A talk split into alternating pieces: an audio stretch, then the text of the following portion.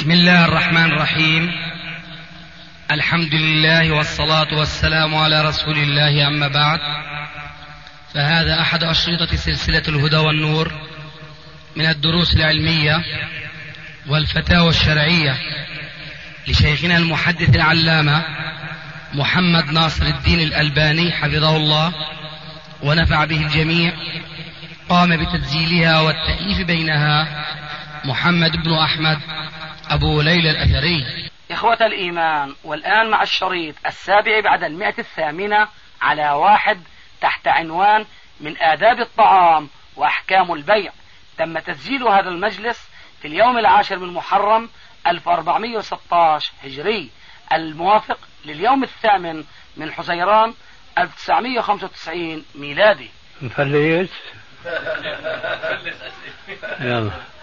يمكن يصير وقت أذاننا نحن. الله يا شيخ أذنا إحنا أرجوك يا شيخ.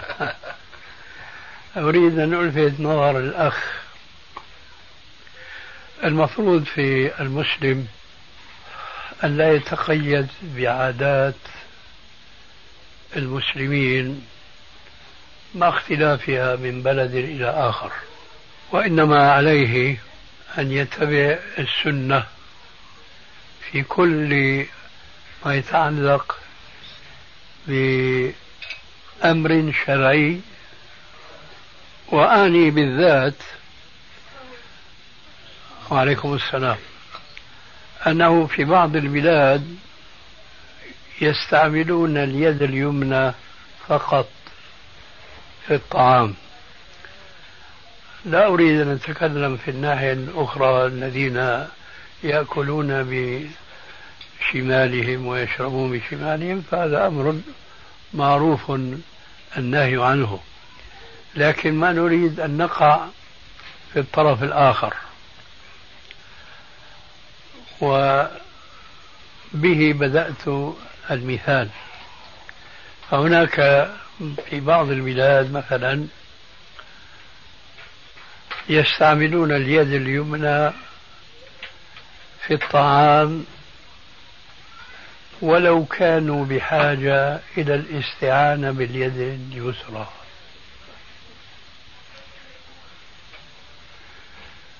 وبمظاهر ذلك مثلا قطعة اللحم تحتاج أحيانا. لا تلبك حالك الله يهديك. ما اسمه قضية ما أستطيع أنضغ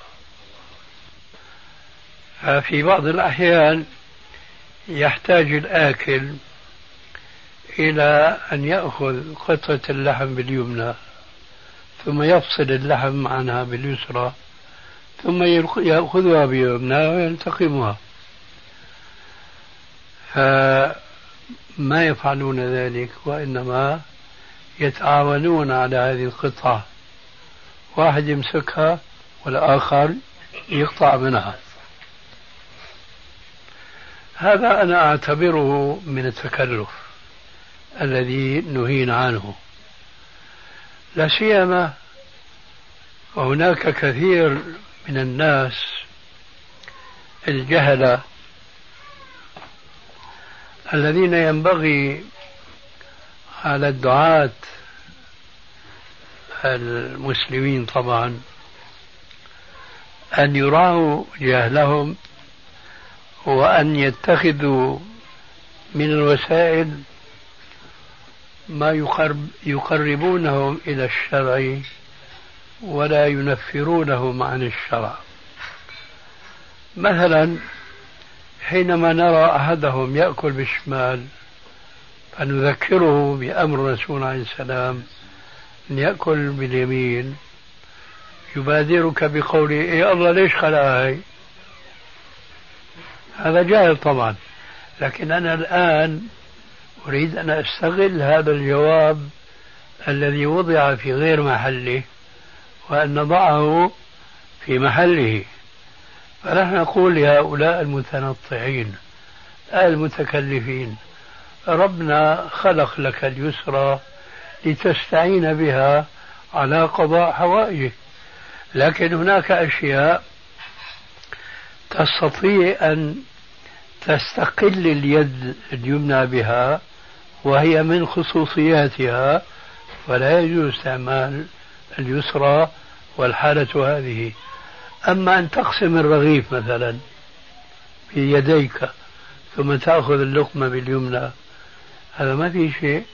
كذلك اللحم كما قلنا آنفا. أريد أن أتوصل من هذا المثال في بعض البلاد أيضا إلى مثل آخر وهذا أدق وأشكل. تعلمون جميعا بأنه قد ثبت في السنة الصحيحة أن النبي صلى الله عليه وآله وسلم كان يأكل باليد اليمنى من جهة ويأكل بثلاثة أصابع. الآن هذه السنة مهجورة بالكلية فلا أحد من الذين تلقوا هذه السنة عن النبي صلى الله عليه وسلم بلغتهم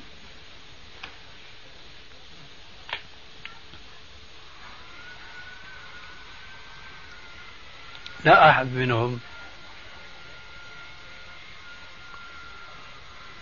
يأكل الطعام بثلاثة أصابع. والآن لنكون واقعيين.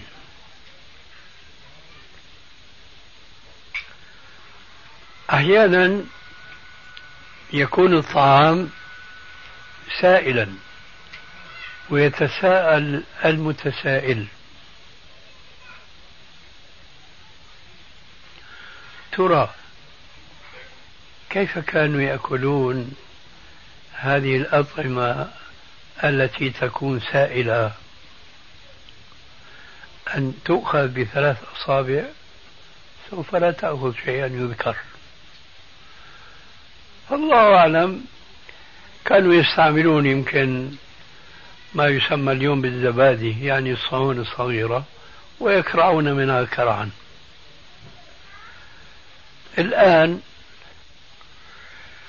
توضع أطعمة مثل الرز مثلا فلا تؤكل بثلاث أصابع لأن الحقيقة يبدو أن هذا الذي يريد أن يأكل بثلاثة أصابع سيكون مرغما أن يطبق السنة.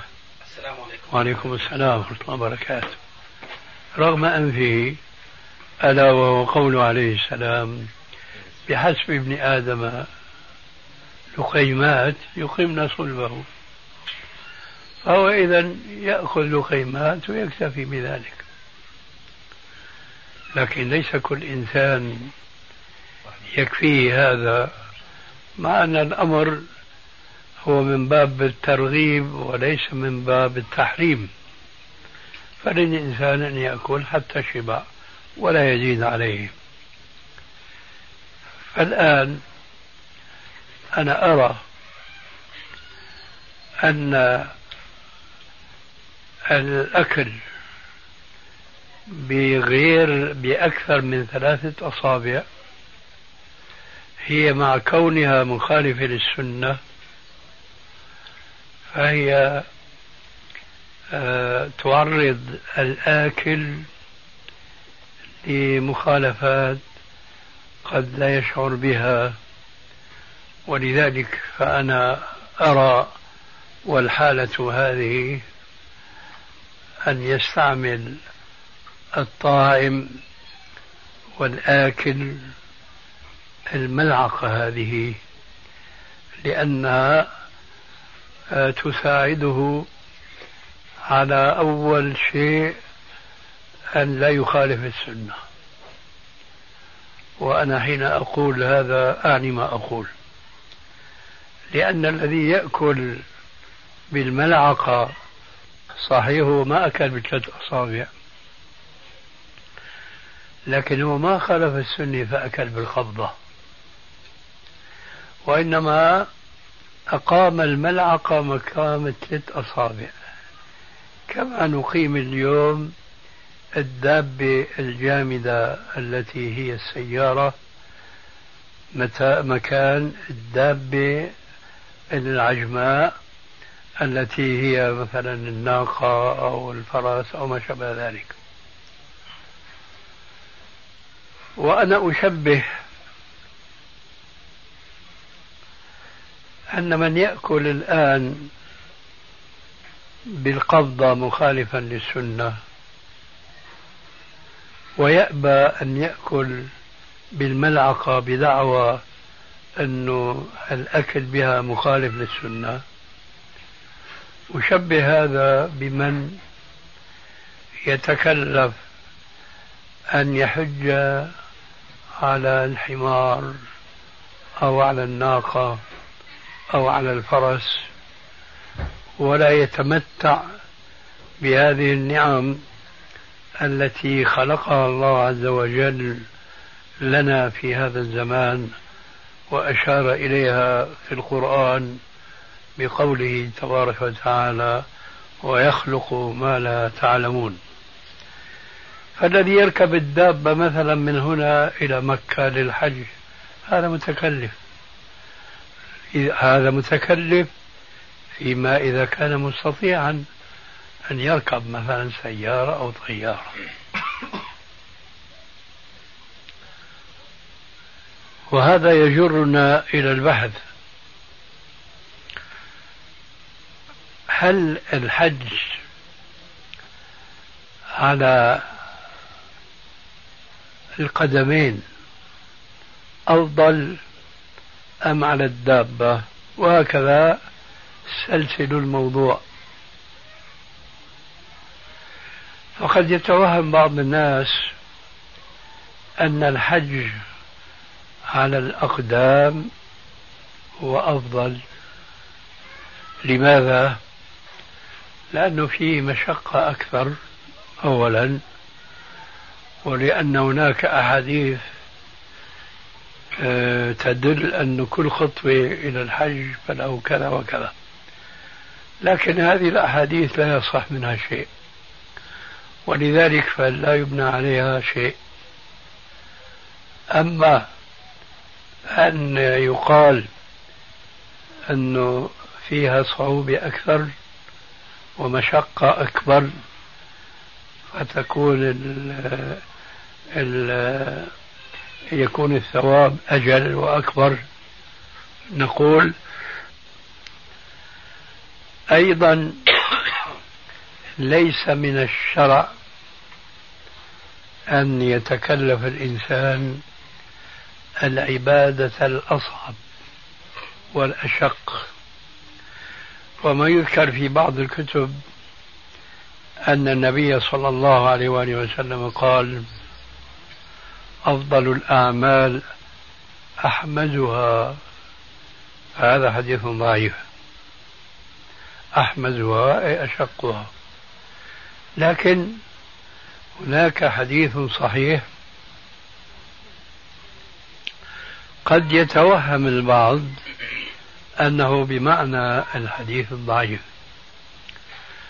ألا وهو قول عليه السلام للسيدة عائشة رضي الله تعالى عنها حينما حجت مع النبي صلى الله عليه وسلم متمتعة. ثم فجاء الحيض قبل أن تأتي بعمرة الحج. وقصتها أظن معروف لديكم. فقال لها عليه السلام حينما دخل عليها وجدها تبكي بسبب طروء الحيض عليها قال لها هذا شيء كتبه الله عز وجل على بنات آدم فاصنعي ما يصنع الحاج غير أن لا تطوفي ولا تصلي. ثم طهرت في عرفات وأدت مناسك الحج فصارت حجة التمتع هي حجة قران أو حج إفراد لأنها ما أدت عمرة الحج لكنها معذورة بعذر الحيض. ولما قضى عليه السلام مناسك الحج كلها وطاف طواف الإفاضة ثم طواف الوداع أعلن النفير والسفر إلى المدينة. فقالت عائشة رضي الله تعالى عنها يا رسول الله أيعود الناس بحج وعمرة؟ وأعود بحج دون عمرة؟ يقول راوي الحديث وهو جابر بن عبد الله فيما أذكر وكان رسول الله صلى الله عليه وسلم رحيما رفيقا. فأمر أخاها عبد الرحمن ابن أبي بكر أن يردفها خلفه على الناقة وأن يخرج بها إلى التنعيم وتأتي بالعمرة من هناك. وقال لها عليه السلام وهنا الشاهد إنما أجرك على قدر نصابك. إنما أجرك على قدر نصابك هذا الحديث في دلالته يدل على خلاف الحديث الضعيف. أفضل الأعمال أحمدها لأن هذا مطلق. أما حديثنا هذا فمقيد بحادثة عائشة التي لما نزلت قريبا من مكة وهي تتهيأ لدخولها والإتيان بعمرة بطواف العمرة إذا بها يفجأها الحيض. بينما خرجت مع أخيها خارج مكة إلى التنعيم أي إلى الحل ثم رجعت وطافت وسعت. فقال لها عليه السلام إنما أجرك على قدر نصبك. الشاهد من هذا الحديث أنه لا يصح شرعا أن يتعمد المسلم أن يأتي بالعبادة على أصعب وجه وإنما العكس هو الصواب. يريد الله بكم اليسر ولا يريد بكم العسر. لهذا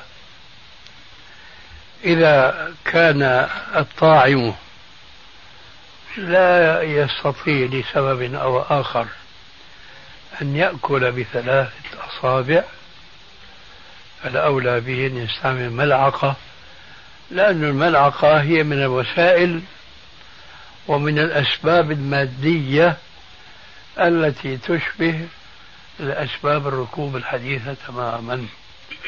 فإذا استعملها المسلم في يعني الخلاص من حرج فيكون هذا مما يحبه الله عز وجل كما قال عليه السلام ولو بغير هذه المناسبة إن الله يحب أن تؤتى رخصه كما يحب أن تؤتى عزائمه. ثم ألاحظ وهذا لعله نهاية المطاف أن الذين يأكلون بالكف وليس بثلاث الأصابع.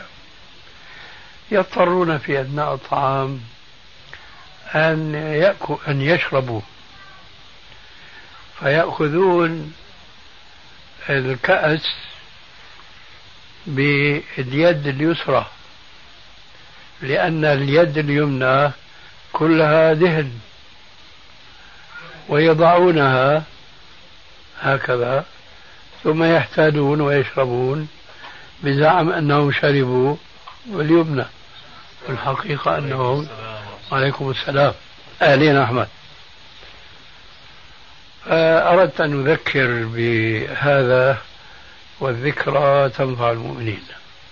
شيخنا على سيرة سيدتنا عائشة آه، اعتمرنا مرة مع مجموعة في باص. فسائق الباص بعد أن اعتمر خرج خارج حدود الحرم تحلل ثم عاد مرة ثانية واعتمر ثم عاد فخرج ثم اعتمر سبع مرات. آه. وأذكر أنه استدل بهذا الحديث على أن سيدتنا عائشة تحللت ثم رجعت مرة أخرى بعد ثلاث مرات. نحن نقول هذه العمرة هي عمرة الحائض. الرجل لا يحيض والحمد لله. والحمد لله. والله يا شيخنا موضوع الحج موضوع المبيت أو صلاة الركعتين في فجر مزدلفه ضايع. انا إخواننا شيخ راحوا مرشدين من إخوان إلنا يعني. بالقوة أخذوهم وما خلوهم أكثر من الساعة 11 هناك و. فسبحان الله يا شيخنا الناس هؤلاء يعني شو بدها تكلفهم هذه؟ أبدا. الوقت. ما في غيرها أخي. يعني صارت العبادات اليوم رفع عتب الله. رفع مسؤولية. حجيت وخلاص انتهى. شيخ ما حكم وضع المال في البنك؟ مال كمية كبيرة يعني. يقول لك أنا ما أستطيع أضعها في البيت خوفا على نفسي وعلى أهل البيت. هذا حاطط قوله تعالى ومن يتق الله يجعل له مخرجا ويرزقه من حيث لا يحتسب لافتة في داره خارجة عن قلبه. طب يا شيخ بالنسبة للبنوك لا يجوز التعامل معها بس طب هل بقدر أشتري بضاعة عن طريق البنك بحكم إنه مثلا ما في مجال أروح أنا أسافر على بلد بعيدة أشتريها. ما يجوز التعامل مع البنوك إطلاقا. و ال- الكسب أو جمع المال من طريق مشروع عفوا من طريق غير مشروع لا يجعل هذا الكسب مشروعا. الآن ذكرنا آية وحديث. الآية ومن يتق الله يجعل له مخرجا ويرزقه من حيث لا يحتسب. الحديث قوله عليه السلام يا أيها الناس اتقوا الله عز وجل. واعلموا أن نفسا لن تموت حتى تستكمل رزقها وأجلها فأجملوا في الطلب فإنما عند الله لا ينال بالحرام. أجملوا في الطلب بمعنى أحسنوا الطريق الذي تسلكونه في طلب الرزق. ولو قيل بإباحة هذا التعامل الربوي لكسب المال لأبيحت كل المعاملات المحرمة. لأبيح بيع الخمر وبيع العنب لمن يعصره خمرا وكل هذه الأشياء محرمة في الإسلام. ولذلك على كل مسلم أن يتقي الله عز وجل في كسبه. أنا في اعتقادي أن سبب كل هذه الوسائل اللا شرعية هو عدم وجود الثقة بين الناس المتعاملين بعضهم مع بعض. أنت الآن ذكرت ذكرت مثالا واقعيا. أنه اللي بده يجيب بضاعة مثلا من أوروبا من أي بلد كان ما يستطيع أنه كل ما بده يجيب بضاعة يروح يدفع نقد ويستلم وإلى آخره. أنا في اعتقادي لو أن رجلا مؤمنا حقا تاجر تعرف على معمل أو مصنع أو تاجر على حسب عمله. هو وذهب مرة واحدة إلى ذاك التاجر. اتفق معه وأحسن معاملته له بمعنى أعطاه نقدا بدل ما يعطيه مؤجلا ليثبت له ثقته به. في اعتقادي مع الزمن وهذا راح يعود بلا شك وقت آه. لكن مع الزمن راح يمشي الحال بدون وساطة البنك تماما. لكن مثل هذا مع الأسف لا يوجد بين المسلمين فضلا عن أن يوجد في الكافرين. ونحن بصفتنا مسلمين أقول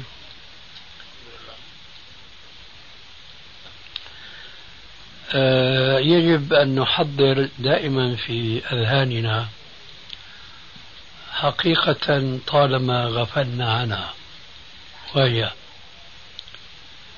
الناس الملاحدة بيقولوا لماذا خلقنا؟ لماذا وجدنا؟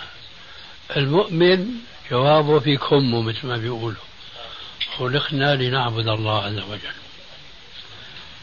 إذا الأمر كذلك كيف تكون عبادة الله؟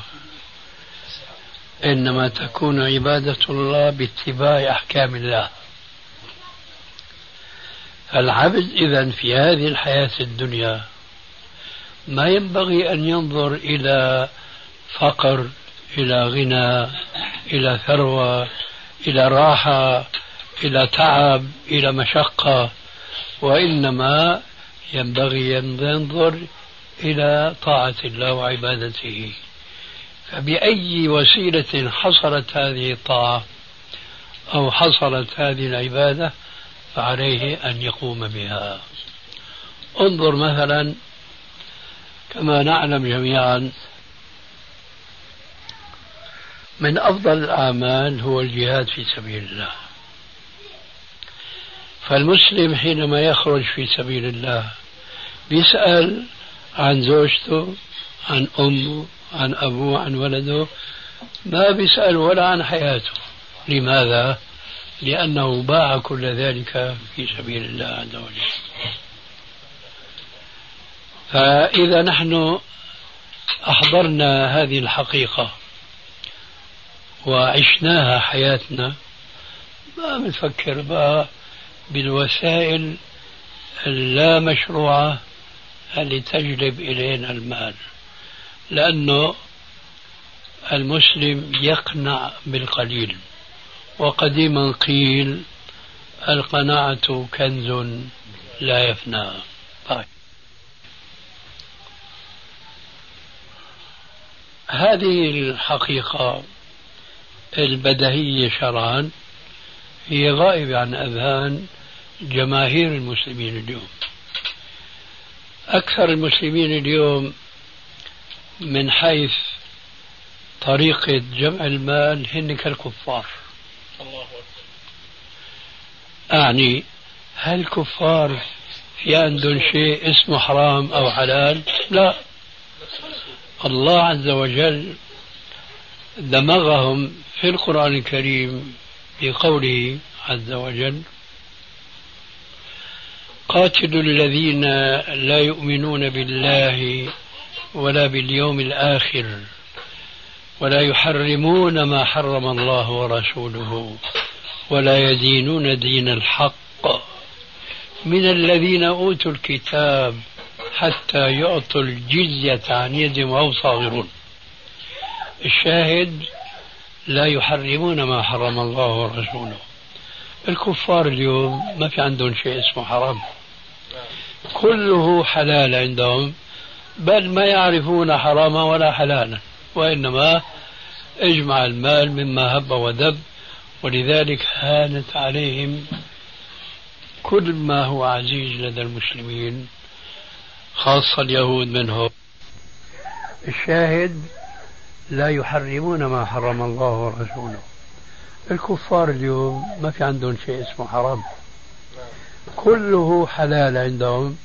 بل ما يعرفون حراما ولا حلالا وإنما إجمع المال مما هب ودب ولذلك هانت عليهم كل ما هو عزيز لدى المسلمين خاصة اليهود منهم هانت عليهم أعراضهم. في سبيل ماذا؟ تحصيل المال تحصيل القوة وإلى آخره. المسلم لا يشابه الكافر. المسلم لا يشابه الكافر ولو في ظاهرة من الظواهر العادية التي أيضا هي من المسائل التي غفل عنها جماهير المسلمين. ولا أريد الآن أن أتوسع في هذا الموضوع خشية أن نضيع عن أصل الموضوع. أريد أن أذكر الآن ببعض الأحاديث النبوية الصحيحة التي أعتبرها مفسرة للآية السابقة. ومن يتق الله يجعل له مخرجا ويرزقه من حيث لا يحتسب قال عليه الصلاة والسلام والحديث في صحيح البخاري. كان في من قبلكم رجل غني. فجاءه رجل وقال له أقرضني ألف دينار.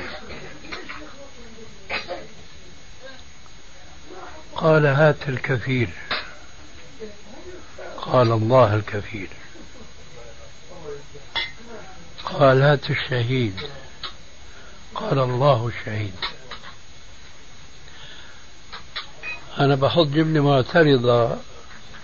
من باب التنبيه. حتسمعوا الحديث؟ الشاهد قال الله الشهيد الله الكفيل فأنا بريد ألفت نظركم القصة اللي بتسمعوها الآن. راح تقولوا عن الغني المقرض وعن الفقير المستقرض هدول جماعة درويش. يعني نحن هلا بدنا نصير مثل حكايتهم إيه شوفوا نهاية القصة كيف ربنا بعين الدراويش وما بعين اللي بيعدوا حالهم ما هن دراويش لكنه مثقفين ومتعلمين أصول التجارة والبيع والشراء وإلى آخره. هي جملة معترضة.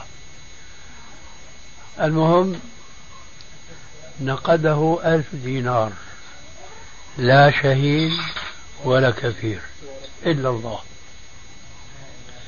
وتواعد على يوم الوفاء. والرجل ركب البحر وراح يضارب بهذا المال يتاجر يعني. جاء يوم الوفاء. الرجل ما استطاع يعود للبلد ويسلمه في الألف دينار. فماذا فعل؟ أخذ خشبة ونقرها وأحسن نقرها ودك فيها ألف دينار وأحسن سجنها. ثم جاء إلى ساحل البحر. اللهم أنت كنت الكفيل. وأنت كنت الشهيد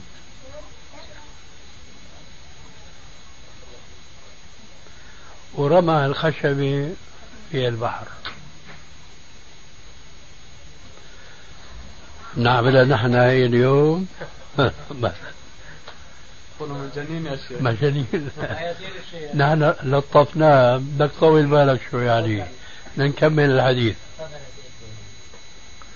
وأرجو أن يكون في بالكم أن هذا حديث نبوي مش حديثي أنا حديث نبينا عليه السلام. المهم أن الله عز وجل بواسع قدرته يأمر الموج بأن يأخذ الخشبة إلى ساحل الرجل المخرض المحسن. الرجل المحسن خرج في اليوم الموعود ليستقبل المدين لكن لفت نظره انه هالموجة عم تلعب بها الخشبة هي مد إيده عليها؟ وإذا هي وادنة. ألف دينار ذهب. أخذها على البيت كسرها انهارت الألف دينار. تعجب فيما بعد ربنا يسر للدائن للمدين أن يعود إلى بلده وتجاهل ما فعل. شوف هذا مو مجذوب هذا عاقل. ليه؟ لأنه عرف أنه فعل فعلا مخالف للسنن الكونية الطبيعية. شو ألقي خشبة وفيها الدينار فيها البحر لو بريد ممتاز الإنسان ما ما بكون خايف. شيء أصلا بريد ممتاز بيقولوا لك ما بنضمن 100% هذا هو يعني المقصود. فهو عارف شو مساوي. لكن قوة التوكل على الله هي التي أيوة هي التي حملته على أن يفعل ما لا يفعله العقلاء. ولذلك هو شهد بنفسه على نفسه فتجاهل ما فعل. وجاء إلى الغني المقرض ونقده ألف دينار صاروا ألفين. لكن شوف المثل يتحقق هنا إن الطيور على أشكالها تقع. قلوب صافية. إيمان بالله قوي. هذا الذي نحن بحاجة إليه. لو واحد منا اليوم جرت مثل هذه القصة مع غني مين شافه قبض الخشبة وشقة ووجد فيها ألف؟ ما حدا بياخذ الألف الثاني وبيكبس بيكبس نواه. شيخنا بقول هذا رزق ساقه الله إلي آه. فتعجب الدائن من القصة هذه. ما وسعه إلا أن يقول أنه والله أنا هذيك اليوم استبطأتك وخرجت لاستقبالك. ولما ما أجيت شفت حكى له قصة الخشبة وأنه أخذها على البيت وكسرها وجد ألف دينار قال له والله أنا قصتي هيك. حكى له بقى كيف أنه ضاق عليه الوقت وكيف جاب الخشب ودك فيها الألف دينار ورماها في البحر وتوكل على الله إلى آخره.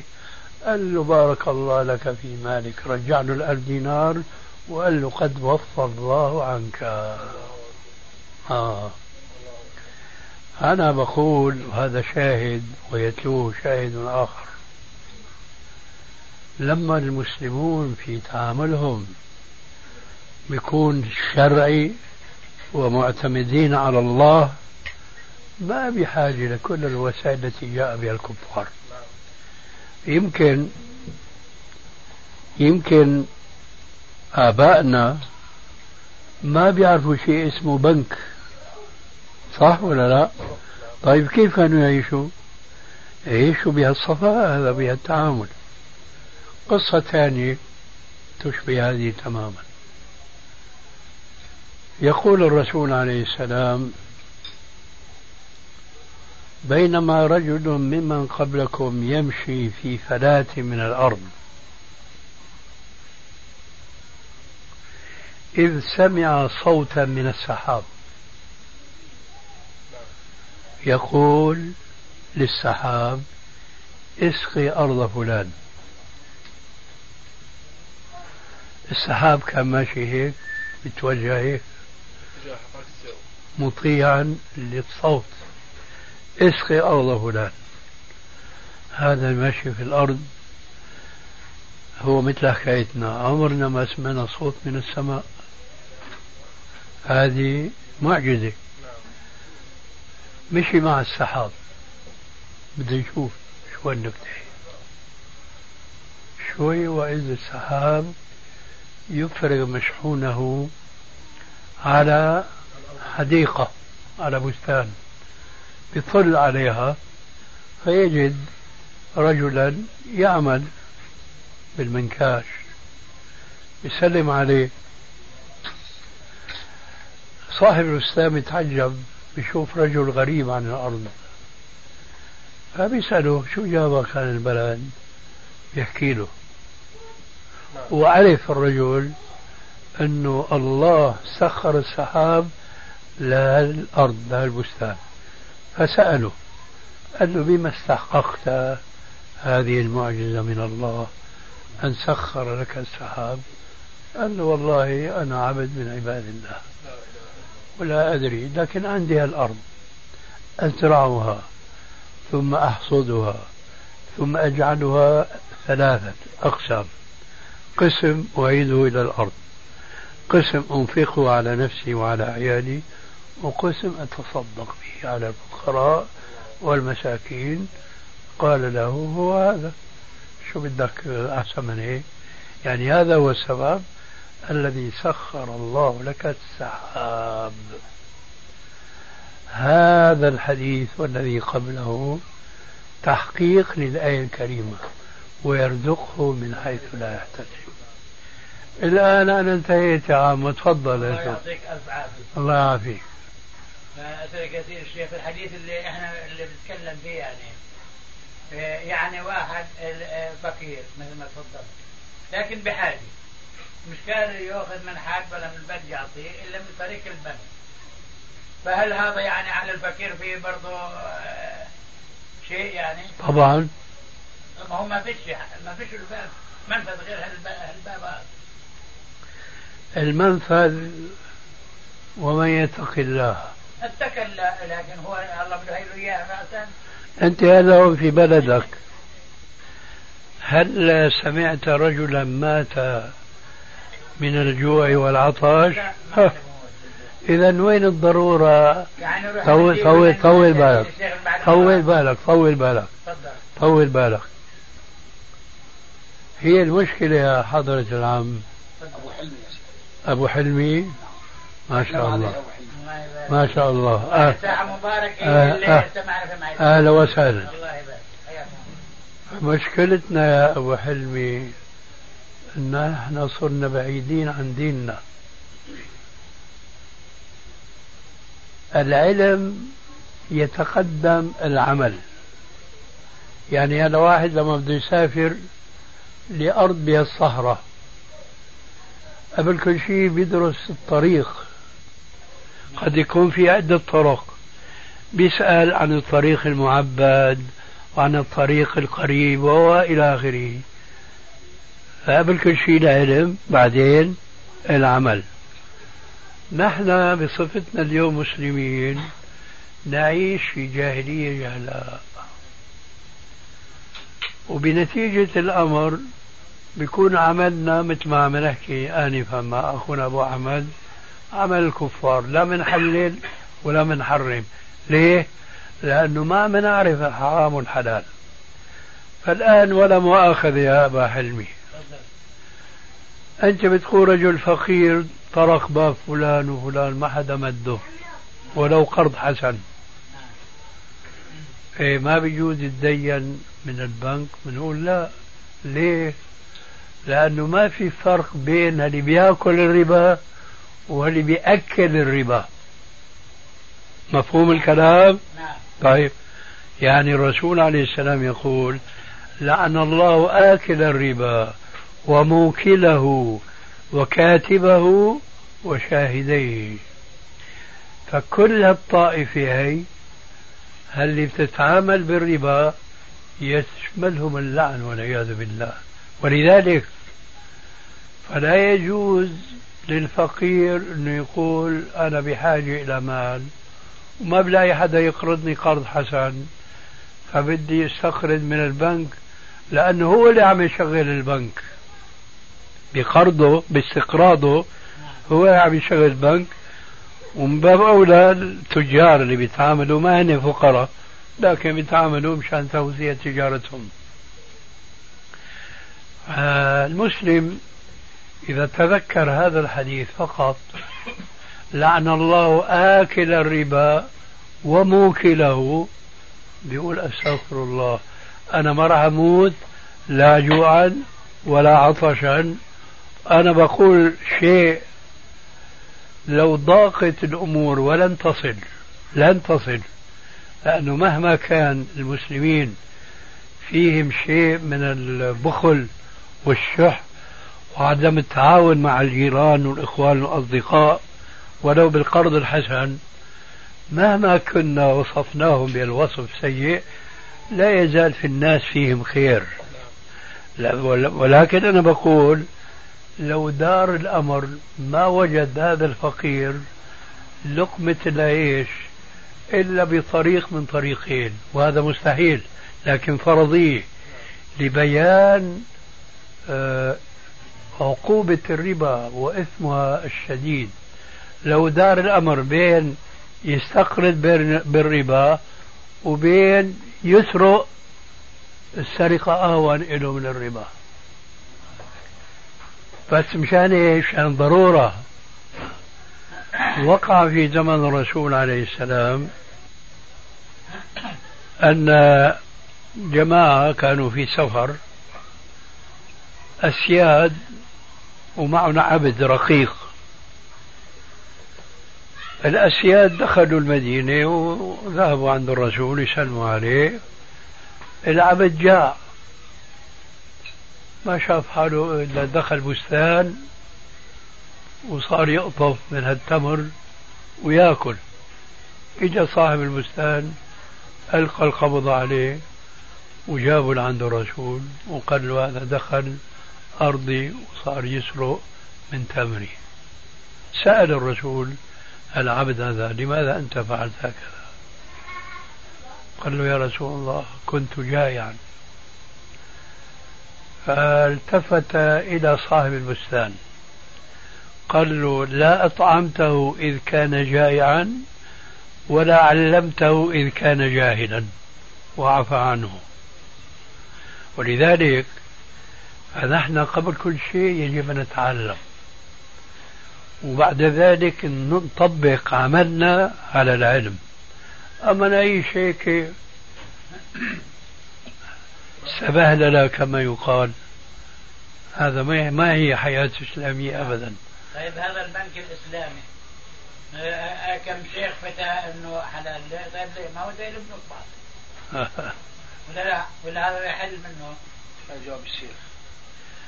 نحن لا نفرق بين بنك إسلامي وبين بنك بريطاني إلا بالأسماء. إلا بالأسماء.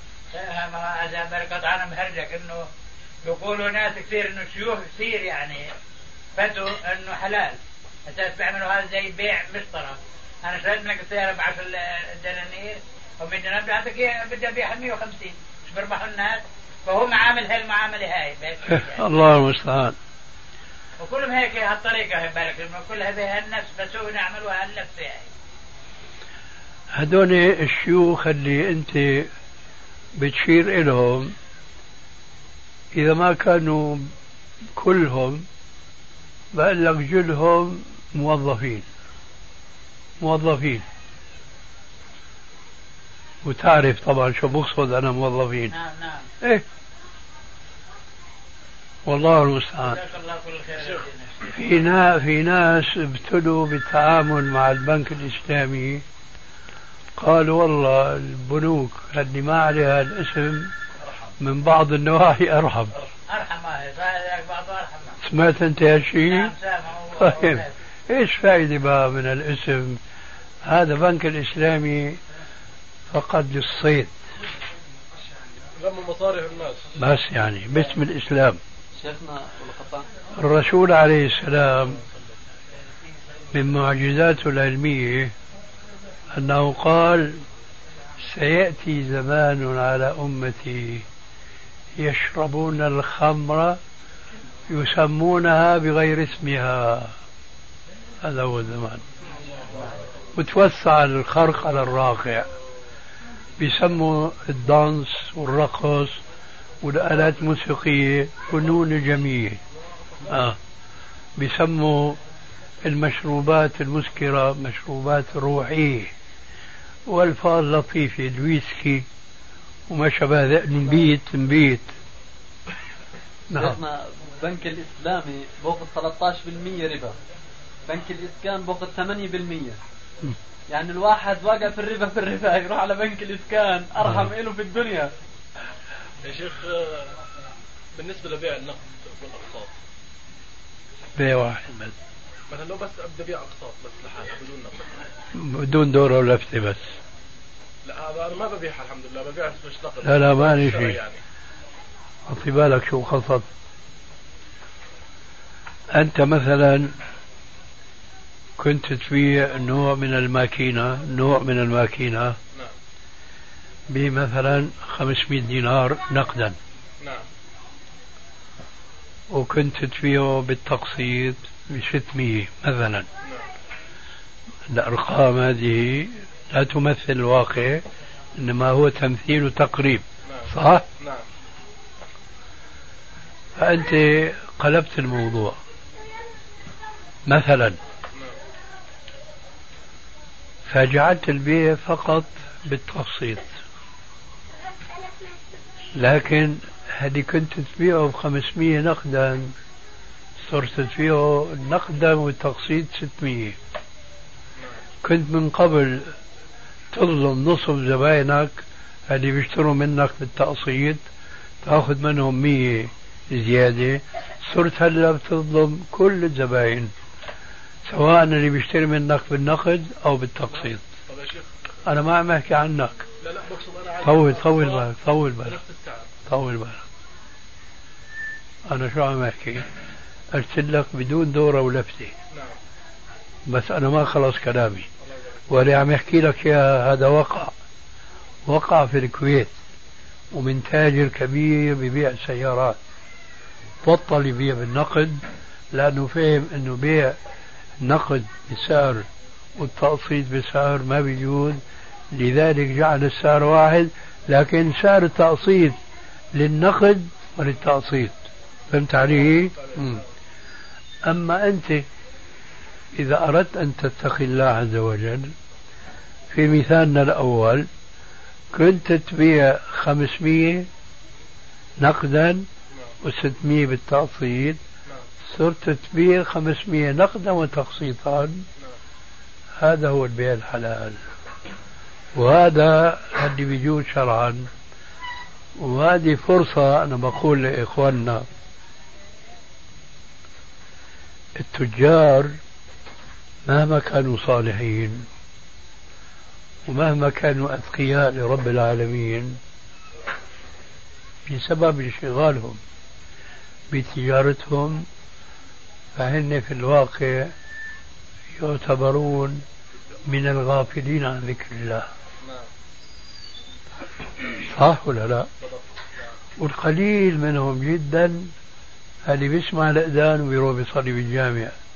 شوف حاله زباينه عم يلاحقوه ها؟ هذا هو. المهم فبهذه الصورة اللي ذكرت لك إياها أن تبيع الحاجة اللي كنت تبيع نقدا ب 500 والتقسيط 600 تبيعها 500 نقدا وتقسيطا. معناها أنت هذا سبقت العابدين. هل متفرغين لعبادة الله؟ ليه؟ أولا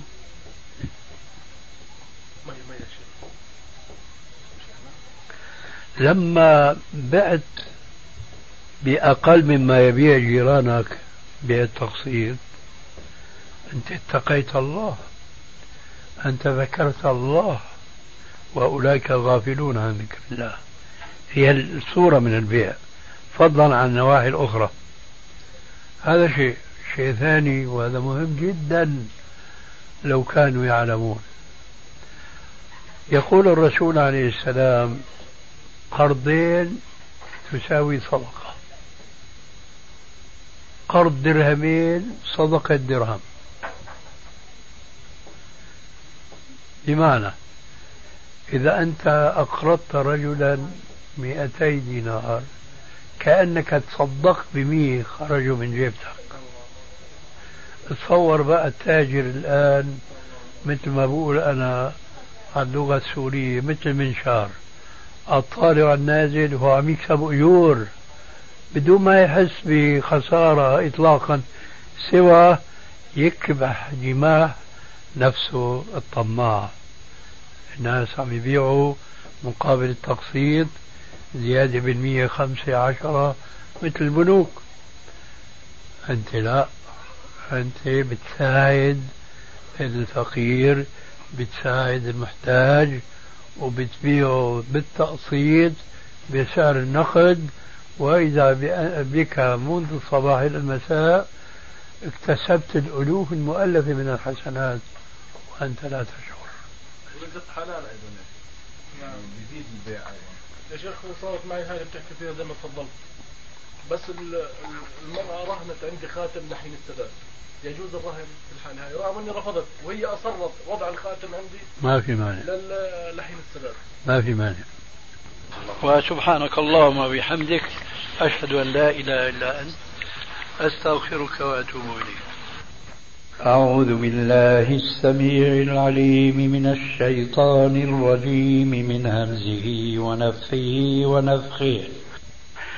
وقال الذي آمن يا قوم اتبعون أهدكم سبيل الرشاد. يا قوم إنما هذه الحياة الدنيا متاع. وإن الآخرة هي دار القرار. من عمل سيئة فلا يجزى إلا مثلها. ومن عمل صالحا من ذكر أو أنثى وهو مؤمن فأولئك يدخلون الجنة يرزقون يرزقون فيها بغير حساب. ويا قوم ما لي أدعوكم إلى النجاة وتدعونني إلى النار. تدعونني لأكفر بالله وأشرك به ما ليس لي به علم. وأنا أدعوكم إلى العزيز الغفار. لا جرم أن ما تدعونني إليه ليس له دعوة ليس له دعوة في الدنيا ولا في الآخرة وأن مردنا إلى الله وأن المسرفين هم أصحاب النار. فستذكرون ما أقول لكم وأفوض أمري إلى الله. إن الله بصير بالعباد.